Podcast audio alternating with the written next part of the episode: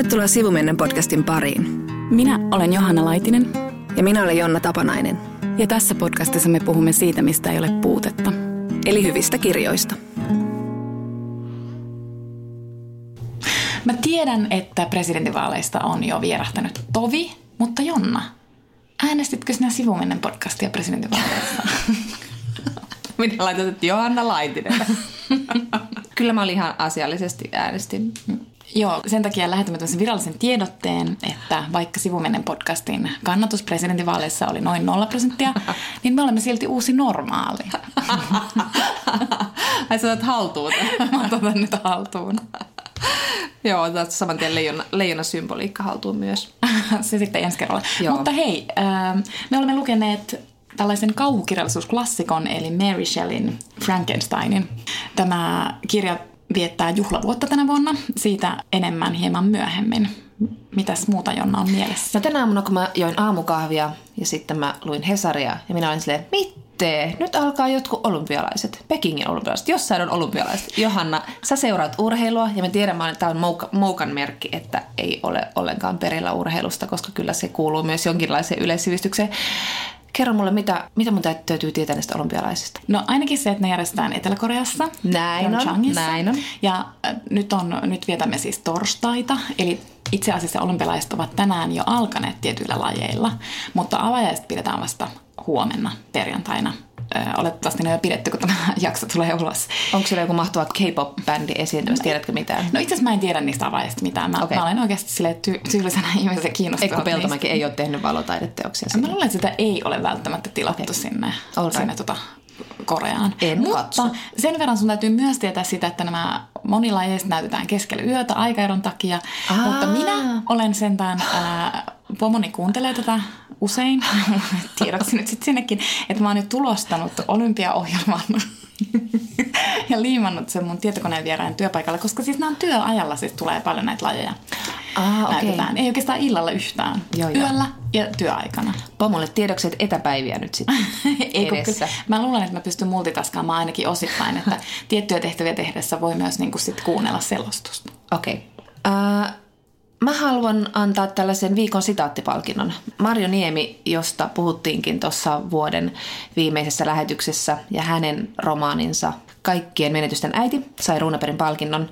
Ja se oli tosi hieno juttu, koska se jäi vähän, no en mä tiedä vähälle huomiolla, mutta kuitenkin ei saanut palkintoa ainakaan viime vuonna. Niin mä olin tosi iloinen tästä palkinnosta ja sitten hänellä oli, hänestä oli haastattelu Hesarissa. Ja musta hän sanoi, kun me ollaan puhuttu aika paljon kirjallisuudesta ja mikä sen merkitys on. Ja, ja sitten hänkin kritisoi sitä, että kun puhutaan aina siitä taiteen hyvinvoi, hyvinvointimerkityksestä, mutta hän on valmis siihen puheeseen, jos se tuottaa rahoitusta taiteelle. Mm. No mä luen tämän suoraan tämän hänen sitaattinsa.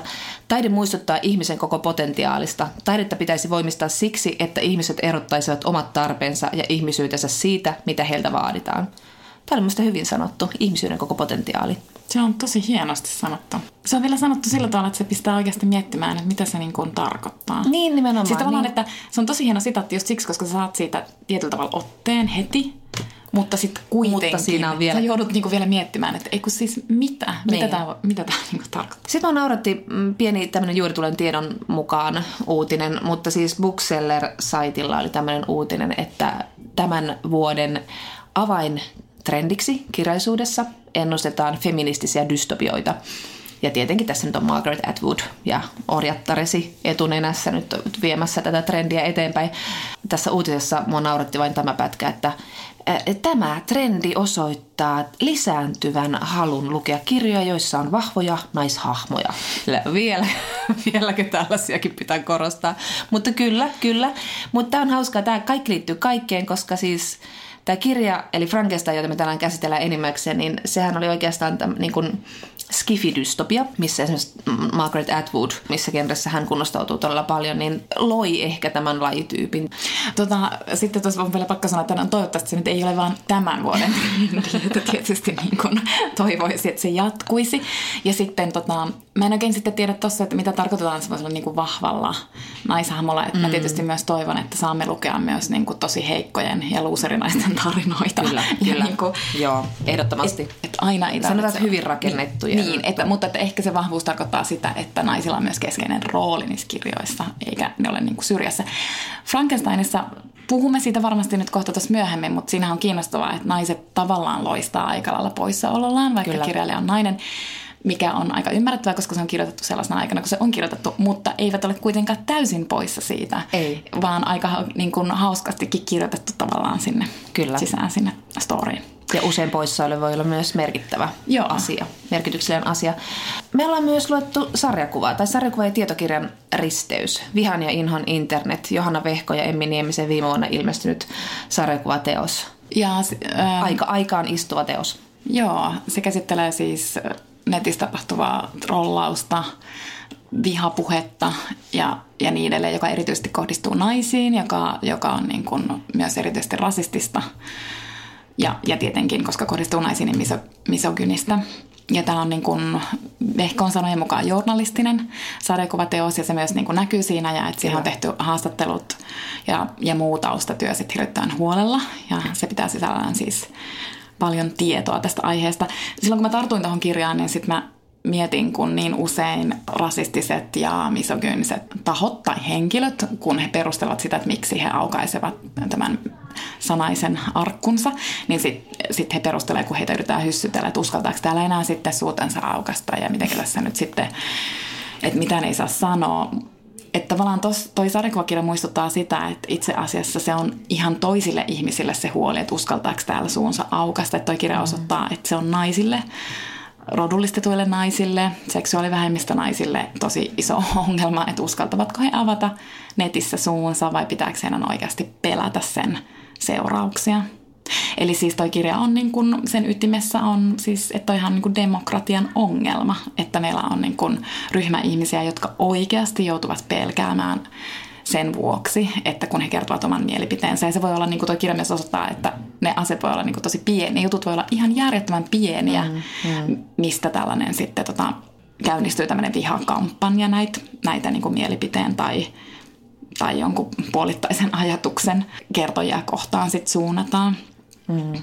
Et siinä, sen ympärillä niin pyörii sellaisia kysymyksiä että, että kuka saa puhua ja kuka saa puhua rauhassa. Kyllä, ja siis se, tämä osoittaa sen, että miten niin kuin vakava paitsi uhka sananvapaudelle, myös naisen oikeusturvalle se on.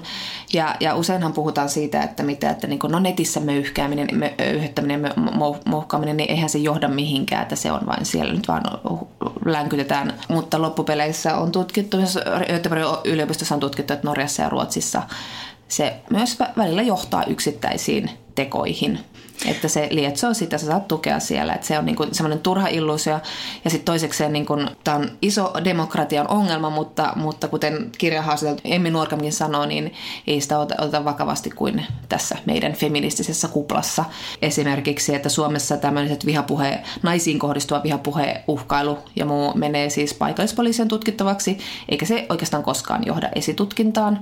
Et nyt sitten niin kun viime vuonna on perustettu vihapuhetutkintaryhmä ja he tutkivat ainoastaan vihapuheuhkailuja ja laittomia uhkailuja, jos siinä on rasistinen ulottuvuus. Jos siinä on misogynistinen ulottuvuus, niin sitä ei sitten ilman tätä rasistista ulottuvuutta, niin sitä ei tutkita. Et se on tosiaan tämä paikallispoliisin asia. Ja sitten esimerkiksi mainittu yliopisto on jo suosittanut, että tämä pitäisi ottaa tämä sukupuoli koventamisperusteeksi et siis se on oikeasti iso ongelma mm. ja musta kertoo paljon, että sitä ei ota vakavasti. Et, koska kyllä naiset jo vaikenee paljon. Niin ja sitten kun tavallaan, että just toi, että se voi johtaa sit yksittäisiin väkivallan tekoihin, mutta sitten semmoinen niinku isompi ongelma on se, että, että sillä voi olla muunlaisia seurauksia. Siis Kyllä. Siis sille, että niitä, ketä häiriköidään netissä, siis oikeasti todella häiriköidään ja uhkaillaan, niin sehän on valtava niin kuin stressi, mm. stressin laukaiseva tekijä. Mm. Ne voi kärsiä niin kuin tosi pitkään tämmöistä niin kuin turvattomuudesta, jolla on taas sitten omat seurauksensa, että se niin kuin tavallaan sairastuttaa niiden uhrien sit mielen ja jonkun niin kuin, niin kuin luottamuksen yhteiskuntaan. Että tuossa kirjassa just, nyt mä en muista kuka tutkija sitten puhuu, mutta että mm. kun Pohjoismaissa just niin kun, siksi meidän yhteiskunnat on hirveän turvallisia, koska meillä on perinteisesti niin kuin luotettu toisiimme ja luotettu yhteiskuntaan, niin sitten tämä tavallaan murentaa sitä semmoista niin kuin tosi tyypillistä piirrettä pohjoismaisissa yhteiskunnissa. Ja se on niin kuin ihan kauheata, että sit sitä ei niin kuin pidetä tärkeänä tai siihen puuttumista ei sit pidetä niin tärkeänä, että siihen todella siis puututtaisiin. Kyllä, ja niin kuin tässä kirjassa sanotaan, niin se on hyvin yksinäinen kokemus, kun joutuu tällaisen niin kuin trollauksen tai doksauksen tai mustan PRn kohteeksi. Ja, ja sitten tässä, tässä on vähän tämmöisen pamflettimainenkin osuus sitten, että kerrotaan, että mitä silloin kannattaa tehdä, jos itse joutuu ja mitä muiden pitäisi tehdä. jos, jos huomaa, että joku nainen joutuu tällaisen kohteeksi. Ja, ja siis niin kuin useinhan naisia neuvotaan olemaan hiljaa ja ignoroimaan tällaiset kommentoijat, mutta tavallaan sitten siinä mennään siihen, että tehdään mitä ne haluaakin, että vaiennetaan naiset. Mutta toisaalta se on myös hirveän emotionaalisesti raskasta ja raskasta muutenkin ryhtyä sitten niin kuin keskustelemaan tai, tai jotenkin, ei välttämättä keskustelemaankaan, mutta osoittamaan sitä, sitä vihapuhetta, mitä kohtaa siellä. Mutta että tämä Vehko tuossa sanoi, että toivoo, että olisi niin kuin, haluaisi myös tämmöistä proaktiivisuutta, että että kukin tietysti valitsee sen, mihin on omia voimavaroja. Ja moni nainenhan on, on siis tehnytkin kaikenlaisia. Meillä on tässä julkisesimerkkejä, kuten nyt viimeksi oli Sarah Silverman, tämä komedienne, hän kohtasi trollaajansa tuolla Twitterissä. Ja sitten on tämä feministi Lindy West, myös hän, hän soitti tota, tällaiselle öyhöttäjälle ja heillä oli itse asiassa aika tuloksellinen keskustelu. Ja sitten yksi on myös Mary Beard, jonka uunituoren kirjan tämän Woman and Power a Manifesto mä luin tuossa rinnan tämän sarjakuvateoksen kanssa. Ja hän on myös semmoinen, hänestä on tehty New Yorkerin tämmöinen profiilikin otsikolla Troll Slayer.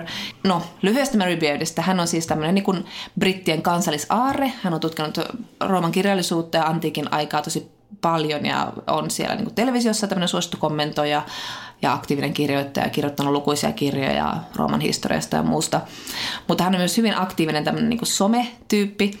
Ja hän sanoi itse sitä, että kun tuossa äh, Vehkoon ja Niemisen kirjassa oli just siitä, että eräs joutui tämmöisen hirveän niin kuin huorittelun kohteeksi, kun hän äh, erehtyi kritisoimaan vaimomatskua sanaa netissä, niin Mary Beard sanoi sitä, että, että julkinen puhe on niin maskuliiniseksi koodattua, että itse asiassa riittää, että sä voit joutua tämmöisen vihapuheen kohteeksi, on se, että sä vaan sanot jotain. Mm-hmm. Astut semmoisen mie- miehiselle areenalle, avaat suusi. Se on ihan sama, mikä se aihe on. Kunhan sä vaan meet sinne, alat puhua ottamaan kantaa johonkin, jollakin alueella, joka, joka mielletään niin miehiseksi, että miehet puhuu julkisesti ja miehet väittelee julkisesti. Kun nainen astuu sinne, niin sit sä oot oikeasti niin kuin vapaata riistaa mm-hmm. välittömästi. Niin hän puhuu siis tästä aiheesta ja hän on sitten ottanut niin kuin tämmöisen niin kuin hyvin aktiivisen tavan, että hän esimerkiksi otti yhteyttä yhteen mieheen ja he keskustelivat ja tämä pahoitteli sitten tämä, tämä tyyppi tätä käytöstään. Ja koska hän joutui sitten, tämä Mary Beard on todellakin todella rakastettu hahmo Briteissä, varsinkin naisten rakastama. Mary Beard sitten päätyi kirjoittamaan suosituskirjatakin tälle miehelle, että hän saisi työpaikan, koska sitten tämän miehen nimi tavallaan tahriutui niin pahasti tässä selkauksessa, kun aina kun joku työnantaja googlaa hänet, niin hänen, hän, hän tulee, hänen nimensä tulee vastaan tässä niin kuin hirveässä solvauksessa. Hän minkään kirjoitti Mary Beardille. Mutta Mary Beardin kirjasta mun on vielä pakko sanoa jonkin verran, koska se, oli, se on siis perustuu kahteen hänen luontoonsa. Se on hyvin lyhyt tämmöinen pamfletomainen kirja. Me ollaan puhuttu paljon sun kanssa siitä, että miten tarina on maskuliininen ja ule, niin me, siitä on hyvin se on maskuliininen käsitys, että siinä pitää aina olla joku toiminta ja, ja mennään ja tehdään ja suoritetaan joku tehtävä. Se on niin hyvin. Ja nyt viime aikoina on kuitenkin tätä trendiä haastaneet monet, että sinne nousee ihan vaikka tyttöys tai, tai naisen seksuaalisuus tai ihan vaan niin naisen elämään liittyvät asiat ilman mitään tämmöisiä hillittömiä toiminnallisia aspekteja. Niin hän puhuu just tästä, mistä mä sanoin, että, että myös niin kun julkinen puhe on niin maskuliiniseksi koodattua, että, että sitä tavallaan pitäisi päästä haastamaan. Ja hän, hän sanoi sitä, että, että naisen vaimentamisessa on hyvin pitkät perinteet länsimäisellä kulttuurilla. Ja itse asiassa ensimmäisessä tämmöisessä niin kuin, ensimmäinen kirjattu esimerkki siitä, kuinka nainen vaiennetaan, tulee Odysseijasta, eli 3000 vanhasta runosta, jossa tota, kun Odysseus on lähtenyt retkilleen, Penelope odottaa siellä kosioiden ympäröimänä kotonaan ja hänen poikansa kasvaa sitten sen tarinan aikana mieheksi ja sitten kun äiti Penelope uskaltautuu puhumaan julkisesti kosioiden edessä, niin tämä poika vaientaa äitinsä ja sanoo, että meepäs äitee kortteeriissa ja pysy siellä, että tämä puhuminen on miesten hommaa. Ja sitten tässä kirjassa Mary Beard tuo esiin lukuisia muita esimerkkejä. Täällä Ovidiuksen metamorfooseista siellä on herran papitar Iio muutetaan lehmäksi ja siellä on niin kuin Filomila, jolta leikataan kieli, jotta hän ei voi kertoa, kuka hänet raiskasi. Siellä on Ekko, josta tulee vain, joka pystyy vain toistamaan kaikuja. Siellä on niin kuin lukuisia lukuisia esimerkkejä tästä. Hänen pointinsa on se, että ne ei vaan niin kuin heijastele yhteiskuntaa, jossa naisella nyt ei vaan ollut roolia eikä oikeuksia eikä muuta, vaan ne kertoo siitä, että niin kuin puhuminen oli niin, se oli niin kuin tavallaan yksi maskuliinen attribuutti. Että siis, että puhuminen oli niin tärkeä asia siinä yhteiskunnassa, että se määritteli miehen. Ja tavallaan se, että niin se Telemakoksen, tar- Telemakoksen käytös kertoo siitä, että Telemakos kasvaa pojasta mieheksi, kun hän ottaa roolin ja puhuu julkisesti.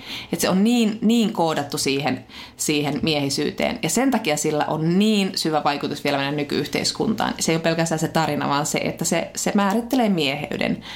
Ja siksi on niin, niin hankalaa lähteä niin kuin, äh, naisena haastamaan tätä tuhatvuotista perinnettä. Et sen takia naiset joutuu sitten aika paljon niin kuin kritiikin kohteeksi, kun he vaikka pyrkivät valtaan, poliitikkona puhuvat julkisesti. Ja siksi siitä on tullut niin järjettömän koodattua, että pitää, mm, no tämä ikivanha esimerkki Margaret Thatcherista, joka manaltaa ääntään ja ja niin poispäin. Että se on niin, siihen ei ole mitään neurologista perustetta, että me, halut, että me mielletään matalampi ääni autoritäärisemmäksi kuin korkeampi ääni, vaan se on ikivanha, ikivanha perinne. Tota, ja siis toihan näkyy niin kuin, niin kuin kaikki ovat mietitään, kaikki naiset ainakin tunnistaa kokoustilanteista semmoisen hetken, että, että kun sitten itse kertoo siinä jotain ideaa ja sitten joku miehet keskeyttää tosi usein kokouksessa, siis se on niin kuin fakta, että miehet keskeyttää naisia. Ja sitten ja sit yleensä tapahtuu niin, että se nainen lopettaa puhumisen siis automaattisesti. Kyllä. Ja sitten ne kaikki keskittyy kuuntelemaan sitä miestä. Että sehän myös niin kuin siinä, se on se miehisyyden attribuutti ja sitten Kyllä. se mies. Ja toisinpäin myös, että kun se mies avaa suunsa, niin sitten sille niin kuin heti annetaan se tila automaattisesti. Mä kuuntelin semmoista podcastia kuin Omaa luokkaa, jota pitää Taija Roiha ja Mia Haglund. Ja ne puhu siinä jaksossa, minkä mä kuuntelin, niin, niin just niin kuin puheen sukupuolittuneisuudesta. Ja, ja tota, siinä oli kiinnostava fakta, että kun he ovat siirtyneet nyt Radio Helsinkiin podcastinsa kanssa, niin sitten sit oli tavanneet Radio Helsingin tuottajana. Ja sitten tuottaja oli sanonut, että, että, niin kuin kai, että tosi paljon niin kuin negatiivista palautetta tulee silloin, kun nainen nauraa radiossa. Ei, älä naura nyt. niin, mutta, mutta sekin, sehän liittyy älä kans naura. Siis tavallaan, että ajatellaan, että tai se liittyy, siinä niin risteää tosi monta asiaa, eli ajatellaan, että radio, se on niin kuin asiantuntijuuden areena, mm. ja sitten tavallaan se asiantuntijuus taas, Saara Särmiä on puhunut tosi paljon siitä, niin kuin, siitä että, asiantunti, että mitä me ajatellaan asiantuntijuudella, ja Saara on puhunut just siitä, että miten asiantuntijuus ikään kuin, niin kuin tarttuu miehiin helpommin, ja sitten tossakin, että se radioympäristö on tämä asiantuntijoiden ympäristö, ja miten asiantuntija puhuu, se on hirveän niin kuin koodattu, ja me kaikki tavallaan niin kuin, takaraivossa tiedetään, että mitä se on, ja siihen ei kuulu mikään heleä kimakka nauru. Aivan, aivan. mutta, mutta, tota, mutta musta on aika hauska, että puhe on kuitenkin silleen, siis vaikka noinhan se on, että kaikki nämä, kaikki nämä niin kuin naisia rajoittavat ja miehiä tavallaan vapauttavat ja, ja sitten miehiä pönkittävät ja naisia niin kuin alaspainavat rakenteet. Ja nehän tulee, niin kuin, ne tulee just sieltä mm. kirjallisuuden kaanonista, eli ne mm. oikeasti tulee sieltä niin kuin kreikkalaistarvista. Ne tulee raamatusta, raamattuhan vaikuttaa ihan hirvittävästi meihin. Mm. Ja, ja joku nyt MeToo-kampanjan ympärillä ei li- jonkinnäköisen MeToo-liikkeen vaatimuksesta, kun tällä liikkeellähän ei ole johtohamoja, mm. niin, mutta kuitenkin tämän niin kuin ympärillä on alettu käydä keskustelua just taideteoksista. Aivan. Mutta että, että sieltähän tulee myös niin kuin ihan hirveä, niin kuin, siellähän ne on kaikki se, siellä se miehen katse niin kuin on, että siellä sitä on niin kuin mm. satoja satoja vuosia, että menee mihin tahansa taidemuseot, jos rupeaa katsoa niitä tauluja, niin siellä sitä miehen katseella sitten katsotaan niin kuin naiskroppaa ja sieltä Kyllä. se on siirtynyt pornografiaan, että Kyllä. jos katsoo niin kuin pornokuvastoa, niin se tulee siis länsimaisesta taiteesta. Mm. Sillä on ihan niin kuin tavallaan ylevät juuret sillä mm. pornollakin. Mm. Ähm, mutta silti voi sanoa, että jotain on kuitenkin muuttunut, että musta just tuntuu, että aika moni nainen nykyään ajattelee, että minä en niin kuin puhetyyliäni esimerkiksi vaikka muuta, mm, mm. Tai, että, tai että minä voin nauraa, mm. tai että mä voin ö, olla pohtiva niin kuin puheessani, että ei ole pakko tavallaan heti osata sanoa asioita oikein, vaan voi olla niin kuin keskusteleva. Mm. Ö, ja pikemminkin ehkä sitten silleen, ja tätäkin on niin kuin hirveästi käsitelty feministisessä kirjallisuudessa ja feministisissä klassikoissa, että ainakin mä itse tunnistan semmoiset, että jos mä näen vaikka jonkun ukkelin, joka yrittää puhua sille hirvittävän vakuuttavasti ja jotenkin niin kuin hitaasti ja vähän silleen niin kuin NS-asiantuntijana. Mun mielestä se on tosi epäilyttävää, että mulla niin kuin ekana herää epäilys. Ja sitten mä ajattelen, että miksi toi puhuu noin hitaasti ja noin möreällä äänellä. Mitä hän esittää? niin, että miksi se esittää. Että miksei se tota... Eli et, ja hmm. mulle se tavallaan niin kuin merkki siitä, että mä en luota sen ihmisen asiantuntijuuteen välttämättä. Okei, että mä niin kuin joo, tosi joo, tosi tarkkaan joo. niin kuin sit kuuntelen sitä, että mitä se sanoo. Ja se pätee tavallaan myös naisiin. Että mä mietin, tota, aloitimme presidentinvaaleilla ja palataan mm. vielä sinne niin kuin miljoona vuoden taakse, eli presidentinvaaleihin. Uh-huh. Mutta että siellä esimerkiksi Laura Huhtasaari on mun mielestä esimerkki siitä, että nainen yrittää ottaa tällaista tosi miehistä puhetapaa mm. ja se herättää musta ihan hirvittävää niin kuin epäluottamusta. Ja, mä en mm. usko siihen, mitä se... Mä oon että miksi se puhuu niin kuin 70-luvun miespoliitikot. Niin, niin. Mun on vaikea erottaa, mitä, mikä herättää mitä tunteita, mutta ärtymystä herättää ainakin minussa. Mä en ihan varma, mikä herättää. niin ja siis voi tietysti olla, että myös se sisältö, jos siellä semmoista nyt sitten erityisesti on, niin että myös se niin herättää ärtymystä. Mutta että, että jos kiinnittää niin oikeasti huomiota myös, että, koska mm. siis mä väitän, että kyllä hänelle on varmasti, kaikilla poliitikoilla on myös niin kuin, puhe, puheen neuvojia, että niin neuvotaan, että mitä kannattaisi puhua, että se on vakuuttavampaa. Ja mä luulen, että hänellä on niin kuin joku tosi vanhakantainen konser- niin kristilliskonservatiivi mm. puheeneuvoja, joka on sitä mieltä, että yritä kuulostaa jotain. Eikä niin tarvitse välttämättä kristilliskonservatiivi, mutta on niin koodattu jotenkin meillä, että puhu hitaasti mm. ja rauhallisesti ja matalalta. Tai niin. että et, et, et vältä semmoista naisellista semmoista tällaista niin. rönsyilyä, puhu, nopeasti puhumista, nauramista. Mm ja mä oon ainakin itään yrittänyt välillä se, että no niin, taas hekottelemaan, en vaikuta ollenkaan vakuuttaa sille, paskat, mun tyyli nyt on sellainen. Niin. Ja nyt mä vedän tällä tyylillä. Ja mustakin tuntuu, että me ollaan aiemmin puhuttu siitä, mä joskus kerroin sulle, että, että mä olin Tukholmassa vaatekopissa sovittamassa vaatteita ja koin semmoisen valtavan vapautumisen tunteen, että kun yhtäkkiä mä olin silleen, että hetkinen, mä oon 40, mä saan tehdä aivan mitä mä niin haluan. Mä muistan, ja sit sä osit crazy housut. ja mä ostin sitä aivan crazy housut. No niin, ihanat ne housut. No mut eli, niin se niinku liittyy tavallaan myös siihen, että nykyään musta tuntuu, että mä oon niinku tosi vapautunut siinä, mitä mä puhun. Mm. Siis jotenkin, sille, että mä olin, että mua ei kiinnosta, että mm. jos mun lähe, siis, siis totta kai mua siinä vaiheessa kiinnostaa, jos yhtäkkiä niin kuin 50 prosenttia Suomen kansasta jostain syystä yhtäkkiä kääntyisi mua vastaan, mutta, mutta, mutta että mua ei niin kuin jossain työtilanteessa mm. tapaa koko ajan eri ihmisiä eri puolilta. Ja sitten jos mä näen, että joku ei niin kuin arvosta mua jotenkin mun jonkun puhetyylin takia, niin ei, mua ei siis kiinnosta. Se niin, on asia, niin. joka ei hetkauta mua. Ja nyt kun puhuit tuosta Laura Huhtasaaresta, niin pakko sanoa myös vielä tästä poliitikoista ja vallasta ja muusta. Että tämä Björnin toinen osa tässä kirjassa sitten perustuu toiseen luontoon, jossa hän puhuu naisista ja vallasta ja miten myös valta on niin koodattu niin miehiseksi, että siihen liittyy aina tietty julkistatus, tietty semmoinen prestiisi, julkinen arvovalta ja, ja sellaista niin kuin tiettyä karismaa ja kaikkea tällaista. Sekin on hyvin maskuliinista. Paitsi että hän haluaisi, että me, me niin kuin avattaisiin silmämme sille, että miten julkinen puhe on mielletty, niin miksi se, mitkä tekijät sitä tekee, niin miesten areenan, niin hän haluaisi myös avata silmämme sille, miten valta määriteltäisiin uudelleen. Että jos, mitä jos valta olisikin sellaista, joka ei kuulu vain johtajille, vaan se tarkoittaisi niin kuin sekä johtajia että seuraajia, että niin kuin yhteistyötä. Ja että sitten, sitten hän puhuu tässä Black Lives Matter-liikkeestä, jonka perustaja siis kukaan ei tunne nimeltä, mutta mä haluan sanoa heidän nimensä, mä luuttaan, mm. Alicia Garza, Patrice Kulos ja Opal Tomet. Ja, ja että he ovat niin kuin tehneet tämmöisen ihan valtavan ison asian ilman mitään statusta, joka on levinnyt. Ja sitten sama nyt tässä Miityyssä. Eli hänen, sen perustaja Tarna Burg, ei kukaan häntä tunne, mm. mutta hän on niin kuin hän ja hänen seuraajansa on yhtäkkiä pyöräyttänyt vallan ihan toiseen asemaan. Että mm. et, et se yhtäkkiä kuuluukin naisille ja mm. naisia uskotaan. Mm. Ja toi yhteistyö on niin kuin, jotenkin mä ajattelen töissä tosi, mua helpottaa hirveästi, jos, jos mulla on vaikka joku pattitilanne töissä, mm niin sitten mua helpottaa, jos mä rupean ajattelemaan sitä just itse asiassa niin kuin yhteistyön kautta. Mä mm. käytän sitä aika mekaanisena välineenä. Aivan.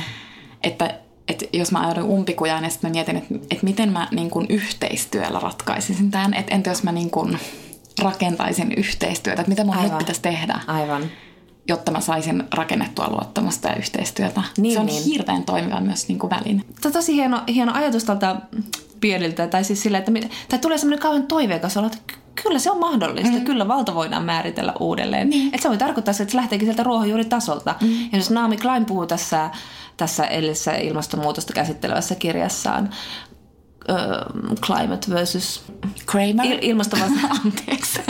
Tämä oli niin Kramer vasta. oli niin huono juttu. Mä olin vielä hitaasti mitä se tarkoitit? Naurasit itse tälle omalle jutulle.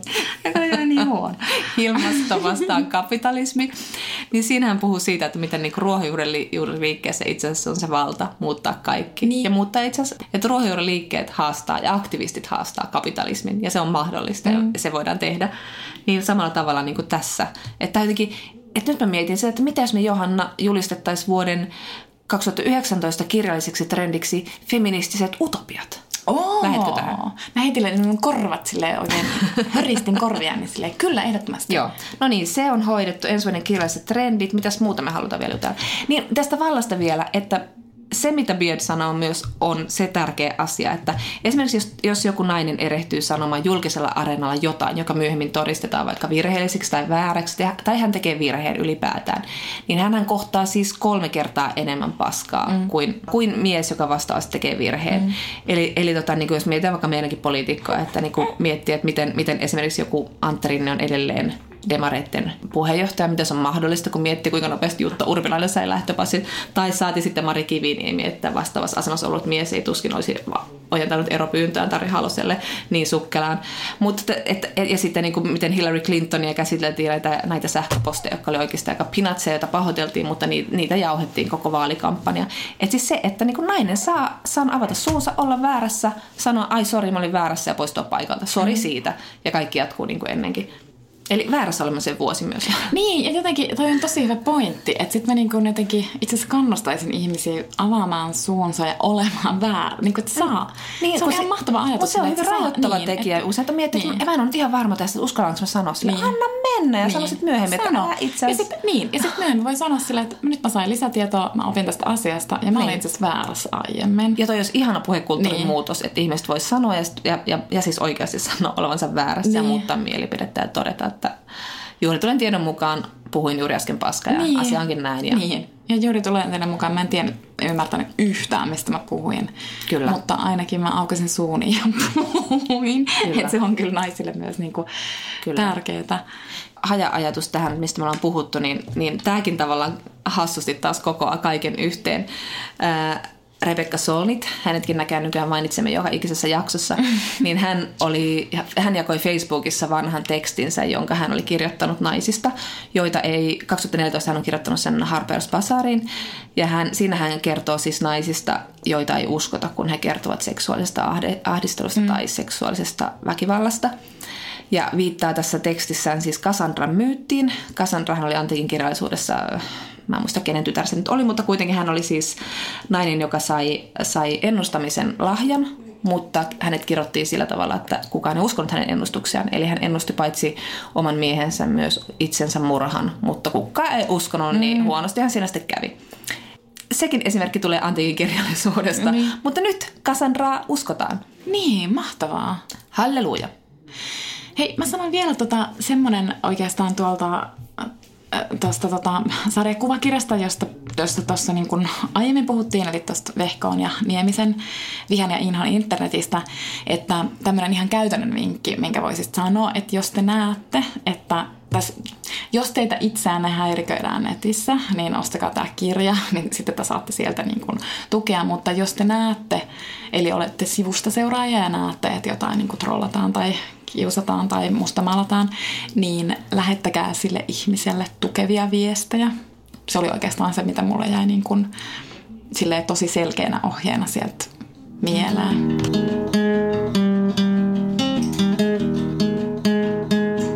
Eli jakson kirjana on vanha vanha klassikko 200-vuotispäiväänsä tänä vuonna viettävä Mary Shelleyn Frankenstein. Mary Shelleystä on kirjoitettu lukuisia kirjoja, muun muassa meidän oma Merete Matsarella on kirjoittanut hänestä kirjan Sielun pimeä puoli. Ja, ja esimerkiksi tänä vuonna satavuotissyntyöpäivää, jos eläisi juhliva ihana brittikirjailija Muriel Spark, on kirjoittanut myös hänestä elämäkerran. Ja tosiaan tämän juhlavuoden takia tänä vuonna on jälleen uusi elämäkerta. Mutta nopeasti summattuna Mary Shelley eli siis 1700-1800-luvun vaihteessa ja hänen vanhempansa olivat hyvin merkittäviä henkilöitä myös. Hänen äitinsä oli protofeministiksi kutsuttu kirjailija Mary Wollstonecraft ja hänen isänsä radikaalikirjailija William Godwin. Ja itse asiassa heistä saisi loistavan romanttisen kirjallisuuden aiheen. He ovat siis, tota, kun he tapasivat ensimmäistä kertaa illallisilla Lontoossa, he innosivat saman tien toisiaan ja he riitelevät koko illan. Niin. Ja kyllä me tiedetään, miten sinä sitten käy. niin, tietenkin. Mun on siis pakko sanoa tämä, että, että mä en siis niinku tiennyt, että toi Mary Shelley on ton Wollstonecraftin tytär. Mä opin tämän joskus, joskus muutama vuosi sitten jostain, jostain ja se oli mulle ihan silleen, mit, Mä, olin siis, aivan, siis, mä olin ajan lyöty Joo. niin kuin tämän, tämän niin. kirjan myötä. Koska... Sä olit ihan äimän käkenä. Kyllä. Joo, joo. Wollstonecraftin tämä klassikkoteoshan on siis uh, In Vindication of the Rights of Women, jossa hän siis kirjoittaa siitä, että kuinka naisilla kuuluu koulutus, koska he eivät ole vain tämmöisiä ornamentteja ja vaimoja, vaan että heidät täytyy ottaa osaksi yhteiskuntaa ja taata heille samanlainen koulutus kuin miehille. Ja hän oli hyvin tämmöinen aikansa radikaali ajattelija, kuten myös tämä mies.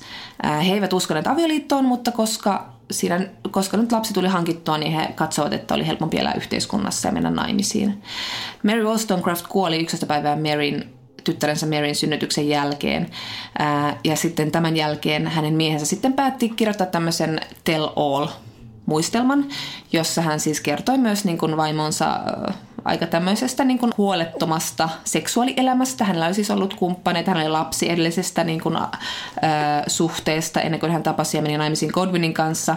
Ja siis tämä Godwin ei tehnyt, halunnut tehdä tätä tällä tavalla niin kuin, äh, liatakseen vaimonsa muistoa, vaan halusi niin kuin kunnioittaa hänen tällaista epä konventionaalista tapaa elää elämää, varsinkin tuona aikana, mutta tämä tietysti tarkoitti sitä, että Mary Wollstonecraft, joka otettiin itse asiassa hyvin aikanaan vastaan hänen ajatuksensa, niin tämän kirjan myötä sitten hänet ylläri pantiin vähän niin kuin pannaan ja todettiin, että hän ei nyt ole ajattelija, koska hän on ollut tälleen seksuaalisesti aktiivinen ja muutenkin vähän tämmöinen hurjastelija, että oli ihan sitten avioliiton ulkopuolellakin seksiä harrastanut.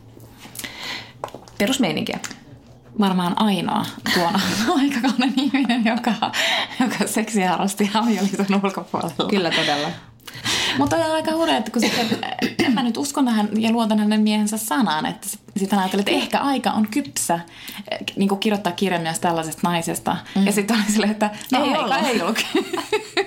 Ottele parista vuotta. Ei kun. niin ei vieläkään kannattaisi kertoa. Ja Mary, Mary, tämän tytär, Frankenstein-kirjailija Maryn äh, sukunimihän on siis Mary Wollstonecraft Godwin, mutta hän oli siis Mary Godwin silloin, kun ennen kuin hän meni naimisiin Percy Shellin kanssa, tunnetun aikansa runoilijan kanssa. Mutta joka tapauksessa Mary eli kuten äitinsä, että vaikka koskaan äiti ei tavannut, niin hänkin eli hyvin silleen piittamatta aikakautensa normeista. Ja, ja hän oli 15, kun, kun hän tapasi Shellin, joka oli 20. Shelley oli silloin naimisissa ja hänen vaimonsa oli jo raskaana. Mutta tämä pariskunta sitten päättikin karata Eurooppaan, koska rakastuivat saman tien, kun tapasivat toisensa. Eikä siinä kaikki. Mukaan lähti siis myös Maryn äh, sisarpuoli, jonka kanssa sitten Shellillä oli myös suhde. Että tämä ei ollut mitään... Anteeksi, nyt mä oon aivan sekaisin. Mä tiedän, tämä on ihan siis niin joku 1800-luvun kauniita rohkeat. Mä olin siis todella, niin kuin, anteeksi, 1700-luvun kauniita rohkeat, koska sitähän vielä elettiin silloin.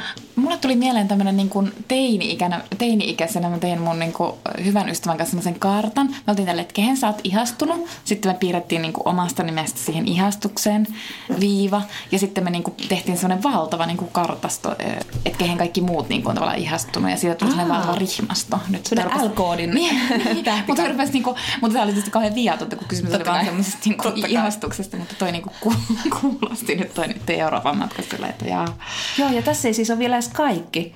Että he lähtivät sitten tänne Eurooppaan, jonka seurauksena tämä Mary joutui isänsä siis hylkäämäksi, tai isä torjui, hylkäsi hänet oikeastaan vuosiksi, tai kielsi, miten se nyt sanotaan tuohon aikaan tästä tämän takia, vaikka oli ollut itse niin mukaan radikaali mm. eikä uskonut avioliittoon. Mutta joka tapauksessa tämä Frankenstein sai siis alkunsa kesästä 1816, kun Shelley, Mary ja sitten tämä sisarpuoli Claire viettivät kesän Genevessä – Lord Byronin kesähuvilalla. Mm-hmm. Ja Lord Byronilla sitten puolestaan oli myös suhde tähän sisarpuoleen. Mä en ja ole enää mitenkään Ei, ja, mutta kuuntelepa tämä. Tämä oli musta ihan sille, tämä on jotain parasta, mitä olen lukenut pitkään aikaan. Koska tämä jengi oli, ja tämä siis tämä Lord Byron oli siis tunnettu seksihurjastelija, että hän oli kuulemma maannut siskopuolensa kanssa mm. ja muuta vastaavaa. Niin tätä jengiä siis ajan, ajan moralistit kutsuivat insesti liikaksi. Catchy phrase. Eli ei ihme tästä jengistä on kirjoitettu siis lukuisia, lukuisia kirjoja. Mutta siis tota, tässä on myös niinku mun mielestä kiinnostaa melkein aina, kun sit rupeaa perehtymään historiaa. Meillähän on niinku sellainen mielikuva nykyhetkestä, että tämä on jotenkin superliberaalia. Nyt Joo. elämme juuri semmoista vapauden aikaa, mitä koskaan aiemmin ei olla eletty. me ollaan niinku ihan hirvittävän sokeita historian suhteen.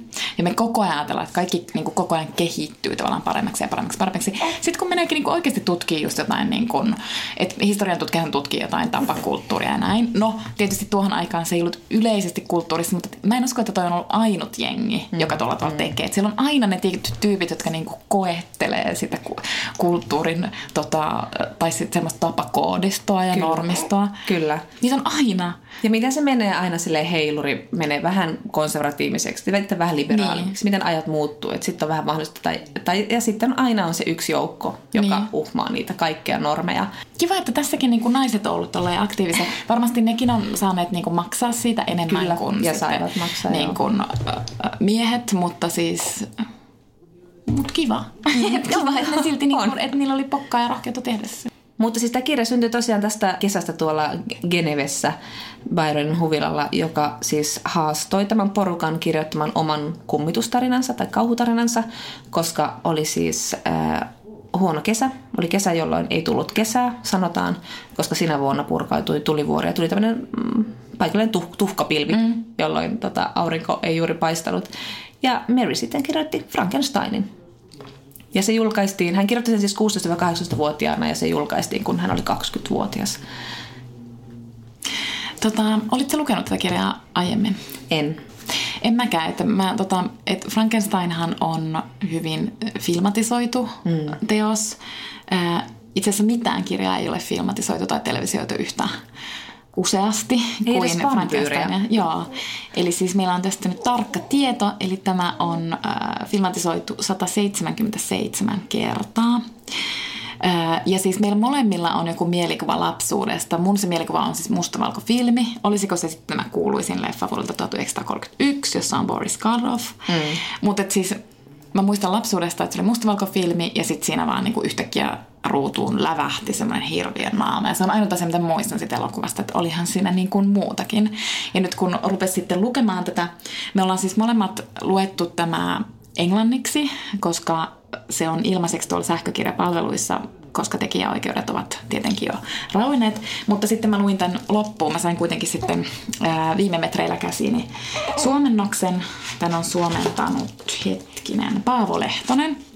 Ja jos mä nyt oikein asiaa tutkin, niin itse asiassa tämä kirja on ensimmäisen kerran suomennettu 70-luvulla, ää, muistaakseni vuonna 73, joka on siis tosi tosi myöhään. Jos joku tietää nyt sitten, että siellä taas naiset nauraa ja värjät ja levittelee. Me ollaan valmiita myöntämään Niin mä virheet. olen valmiita myöntämään virheen, että jos joku tietää paremmin, varmaan kuin mies, Vitsi, vitsi. niin voi sitten rohkeasti olla yhteydessä. Emme flenata. Anteeksi. Suhtaudumme siihen erittäin avoimin mielin. No, mutta anyway, se oli sivujon. No, mutta mä rupesin sitten lukemaan tätä kirjaa ja sitten alkuun mulle tuli tämmönen, että onko tämä siis se Frankenstein?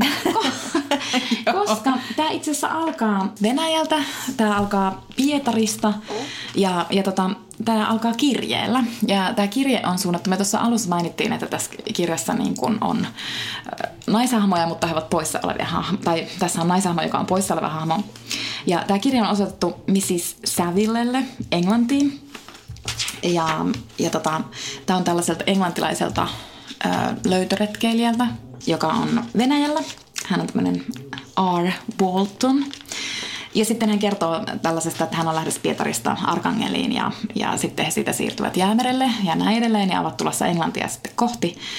Öm, sitten näitä kirjeitä on tässä useita ja, ja sitten mä edelleen luin tätä ja mä olin tällä, että ei tämä ole se Frankenstein, että tässä on joku nyt, tämmöinen tämä digiaika on, että sitten tulee jotain vääriä tie- tiedostoja virus tulee.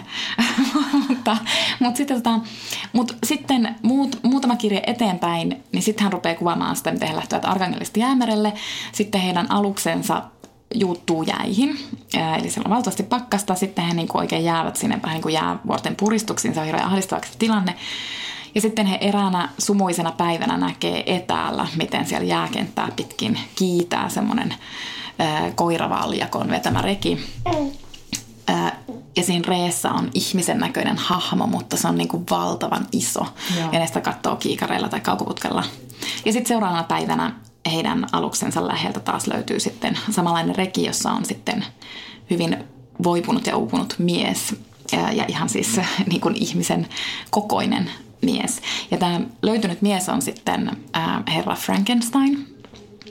Ja sitten tämä Frankenstein rupeaa puolestaan kertomaan tarinaa. Joo. Ja Victor Frankenstein on siis juuri tämä, joka luo tämän hirviön. Että useinhan Frankensteinista puhutaan niin kuin se hirviö olisi se Frankenstein, mm. mutta se on ihan, siitä on tullut niin myyttinen ja ikoninen niin. hahmo, että se ei oikeastaan enää eroteta. Niin. Mutta jatka. Niin, ja, tota, niin, ja just että kun sanotaan, että Frankensteinin hirviö, niin se todellakin tarkoittaa, että se genetiivin muoto on siitä, mm. siitä luojasta. No niin, mutta sitten tämä, sitten tämä tarina niin kuin tavallaan sit Frank, äh, Frankensteinista ja sitten sen hirviöstä käynnistyy, että Frankenstein tosissaan luo tällaista niin kuin uutta aatamia. Tässä on, tämä on hyvin raamatullinen tämä kertomus, mutta käykin niin, että siitä tulee niin kuin, no ensinnäkin ihan hirveän näköinen, mikä on tälle Frankensteinille shokki. Ja tota, hän ikään kuin hylkää tämän luomuksensa sitten. Ja sitten myöhemmin tässä kirjassa, tässä tapahtuu tässä välissä mitä, mutta sitten hieman myöhemmin Frankenstein kohtaa tämän hirviönsä ja sitten tämä hirviö taas rupeaa kertomaan, mitä hänelle on sillä välin tapahtunut. Ja sitten hän myös niin kuin kertoo, että miksi hänestä onkin tullut paha, koska hän on syyllistynyt siinä välillä sitten hengen riistoon. Ja se liittyy siihen, että hän haluaa kostaa tälle omalle luojalleen. Mutta että, että niin kuin, ja etenkin siinä vaiheessa, kun sit se hirviö rupesi kertomaan sitä tarinaansa, niin minähän siis samastuin siihen hirviöön. Mm, mm. Musta se oli aivan, aivan siis ihana. No eli Johanna, tätä pidetään usein tämmöisenä niin kuin, no tämä on paitsi myyttisi, myyttinen hahmo, mutta tämä on myös ehkä tunnetuin kauhukertomus. Ää, ja kauhuelokuva on tästä tehty, niin pelottiko sua? No mun täytyy sanoa, että itse asiassa mua ei hirveästi pelottanut. Et se oli mulle niinku yllätys. Mä ehkä odotin, että mä olisin pelännyt just siksi, koska tämä on niinku niin alleviivaten. Mm. Tästä puhutaan kauhuklassikkona. Että mä luin tätä enemmän semmoisena niinku psykologisena tutkielmana. Ja osittain psykologisena tutkielmana siitä hirviöstä ja siitä, että koska hänet siis jätetään täysin kaiken ulkopuolelle. No ensinnäkin, että hänen luojansa, siis käytännössä hänen isänsä, mm-hmm. hylkää hänet. Ja, ja sitten hän, tota, hän vetäytyy vuorelle. Tämäkin siis itse asiassa nyt kun kerroit tästä Mary Shelleyn elämästä, jossa niin kuin Geneve on isossa roolissa. Myös tässä kirjassa ollaan paljon Genevessä ja niin kuin Sveitsin vuorilla. Kyllä. Mutta tämä kirja myös matkaa siis tosiaan sit sinne Pietariin ja Arkangeliin ja Skotlantiin Engla- ja joo, joo. Irlantiin ja sitten muistaakseni Pariisin kautta sitten tuonne takaisin sinne Geneveen ja niin edelleen. Joo. Mutta tota, äm, niin, ja siis mä ehkä nyt sanoinkin sen, mutta, mutta että luin niinku semmoisena tutkielmana just siitä, että miten tämä, kun se Frankenstein hylkää tämän hirviön, niin että sillä on tämmöinen niin kuin valtavan trau, niin kuin oikeastaan traumaattinen hylkäämiskokemus. Mm. Ja sitten vielä se, että hän niin kuin tiedostaa, että hän on tosi tosi erinäköinen kuin ihmiset. Ja hän myös tiedostaa, että hän ei itse asiassa ole oikeastaan ihminen. Mutta että hän sitten niin kuin haluaisi hän löytää esimerkiksi semmoisen niin vuorista perheen, jota hän tarkkailee välimatkan päästä ja niin kuin oppii heidän kauttaan ihmisten, tässä tapauksessa ranskan kielen. Ja, ja niin kuin, että hän tavallaan niin kuin ihastuu siihen semmoiseen idylliseen perheeseen ja hän olisi halunnut sen idyllin ja sen perheen ja hän uskaltaakin ottaa kontaktia tähän perheeseen, mutta sitten hänet niin kuin hylätään, häntä vastaan hyökätään. Siis oikeastaan niin kuin ulkoisen olemuksensa perusteella, koska vielä siinä vaiheessa tämä hirviö oli ihan hyvä. Kyllä. Ja niin kuin sä sanoit, niin tämä, ei tämä muokaan pelottanut, mutta tässä oli muutamia aika hyytäviä hetkiä ja, ja sellaista. Mutta enemmän tämä on, tämä on ehkä se, että tämä on leimattu niin genrekirjallisuutena, tämä on kauhukirja, mutta tämä on todellakin tämä on oikeasti psykologista kauhua. Et se, se, tai, tai psykologista kauhua, mutta myös psykologinen tutkielma. Ja tätähän on siis 70-luvun feministit pitäneet hyvin tämmöisenä, niin kuin, paitsi että tämä on pidetty ekana skifikirjana myös, niin ajan kirjaus on silloin kuitenkin aika narratiivista, niin tämä, tämä niin kuin uskaltaa poiketa siitä just tällä niin kuin venäläinen maatuskan nukke rakenteellaan. Tämä Mary Shelley, hän ei ota oikeastaan niin kuin puolta kertaakaan mm. tässä kirjassa, että hän ei esimerkiksi nimeä tätä hirviötä, hän ei kutsu sitä hirviöksi, kaikki ihmiset kutsuvat sitä hirviöksi tai demoniksi tai kurjaksi, mutta että hän ei nimeä, mm. että hän on niin kuin tämä, tämä luomus, Frankensteinin, Victor Frankensteinin luomus, josta ihmiset tekevät hirviön. Ja se niin kuin näkyy varmasti siinä myös siinä meidänkin luennassa, että kun meistä molemmat on tuntenut sympatiasta hirviöä Kyllä. kohtaan, niin tavallaan siinä se Shelley on niin kuin ikään kuin siis että me ei ole tiedostettu sitä, kun me ollaan luettu sitä, mutta että jotenkin me, mekin on, niin kuin, että tavallaan se Shelley on ohjannut sitä meidän lukutapaa varmasti siinä. Kyllä. Ja sitten se psykologisuus tietysti näkyy myös siinä, että sitten kun tämä hirviö tosissaan tekee siis niin kuin tappoja, että hän tappaa tämmöisiä ihmisiä, jotka on tälle Frankensteinille tärkeitä, hän tekee niitä niin kuin silleen pidemmällä aikavälillä. Ja sitten hän asettaa uhkauksen Frankensteinille, että sitten kun Frankenstein on menossa naimisiin tai haaveilee avioliitosta, ää, niin sitten hän sanoo, että hääyönä hän niin kuin tulee taas sinne paikalle ja uhkasiko hän peräti, että hän siis... Niin kuin... Hän sanoo vain, että, että olen, olen kanssasi hääyönä. Niin, aivan. Tämmöinen hyvin, hyvin niin kuin hyytävä uhkaus. Niin. Ja sitten, Jollei hän toteut, tämä niin, aivan. toteuta tätä. Frankensteinin toivetta. Ehkä emme mainitse sitä, tai ehkä Joo. se on niin tunnettu se toive. Ehkä se on. Ehkä me spoiletaan tämä 200 vuotta klassi. Ehkä me spoiletaan sen, mutta katsotaan, siis Frankensteinin hirviö toivoi itselleen morsianta. Hmm. Mutta sitten Frankenstein rupeaa siinä jotain teotoroimaan eikä suostu tekemään sitä morsmaikkua. No, Ois mutta, mutta kuitenkin, että just se psykologisuus on vielä sitten, että, että tietyllä tavalla sit, niin kun sitä hirviötä katsoo psykologisella katseella, mutta sitten sen jälkeen siirtyy katsomaan sitä Frankensteinia psykologisella katseella, koska siitä tulee, siitä tulee niin kuin hirveän kuumottavaa, että kun sä tiedät, että kun se hirviö on sitten uhannut, ää, ikään kuin tulla hääyönä paikalle, niin sitten se rupeaa myös näkymään sen Frankensteinin käyttäytymisessä ja tavallaan se päivä, joka pitäisi olla hänelle maailman onnellisin, kun hän saa tämän ihanan ää, vaimonsa, hmm. niin sitten hän vaan on ahdistunut ja pelkää sitä ja pelkää, mitä tulee tapahtumaan. Ja tekee kyllä siinä mielessä tämmöisen niin kuin kyllä kauhukirjan ja kauhuleffan perusmokan mm, sille, että mm, älä mm. lähetä sitä ihmistä sinne makuhuoneeseen yksin. Niin, nimenomaan. Niin. Sille, mitä mielessä liikkuu? Niin, niin, että minä menen tuonne yksin. Minä menen, niin, yksin. että minä menen pihalle vähän tarkastamaan, niin. että onko mm mm. mörkö Niin. Mutta silloin ei ollut vielä katsoa kauhuleffoja niin paljon. Se on totta. tai, siis, tai siis tavallaan ei ollut kauhuleffoja, mutta tähän käytetään nykyäänkin kaikissa Kyllä. jännityksissä ja kaikessa kauhussa. Että, että niin kuin lukijana tai katsojana on silleen, että älä mene sinne yksin tai älä päästä sitä menemään sinne yksin. Mutta tässä tehdään tavallaan, niin kuin, siinä mielessä mä just ymmärrän, että tämä on varmasti joku niin kuin, tämähän on niinku täydellinen tavallaan tämä asetelma. Tämähän on ihan uskomattoman hieno niin. dystopia. Kyllä. Ja mä en niinku voi ymmärtää, miten toi niinku teini mm. on keksinyt tämän storin. Miten se voi Kyllä. keksiä tollasen, että joku ihminen yhtäkkiä luo jonkun toisen ihmisen. Niin. Kun ei tiede ole ollut vielä niin pitkällä. Että se on oikeasti ollut täysin niinku tavallaan rationaalisesti täysin mm. mahdoton mm. ajatus. Kyllä. Ja sen takia juuri pidetään tämmöisenä ekana skifi, skifiromaanina. Ja, ja, ja siis se, että miksi tämä puhuttelee nyt tänäkin päivänä, on varmasti juuri tuo, että miten paljon puhutaan siitä, että miten, mitä geenimanipulaatiossa voidaan tehdä, mitä keinoäly on mm. ja, ja mitä kaikkea. Niin, niin tämä kertoo, että ihmisellä on aika iso lahja, että hän on pystynyt mm. luomaan tämmöisen tarinan, joka puhuttelee niin monilla tavoin, niin monella eri mm. tavalla. Ja tämä puhutaan myös paljon feministä, ja toki tässä on tehty paljon semmoista, mitä me puhuttiin, että sä sanoit viime jaksossa, että me, meidän pitäisi joskus puhua enemmän tekijän ja teoksen eroista. Mm. Mutta että toki tästä Shellin omasta elämästä on vedetty paljon parabeleja tähän teokseen.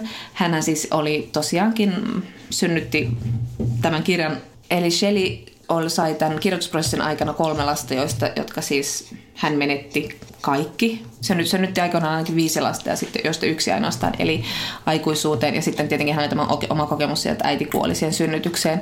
Että syntymä tässä romaanissahan ei ole mikään kaunis ja iloinen tapahtuma, mm. vaan siitä alkaa kaikki kauheus. Ja tässähän ei ole äitiä, tässä on paikalla vain isä.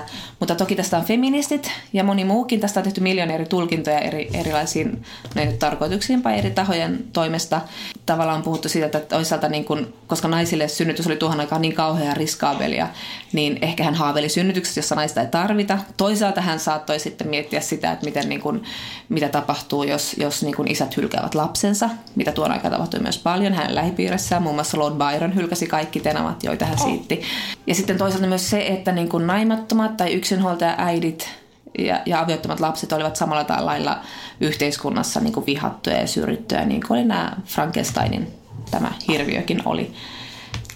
Mm. Et paljon on niin kuin vedetty siihen, siihen tosiaan niin kuin yhtenäväisyyksiä. Ja varmasti siinä on paljon muuta, mutta tämä, tämä romaani, tässä on niin paljon ulottuvuuksia, että onhan tässä tietenkin tuo, tuo ulottuvuus ja romaani on monien osien summa.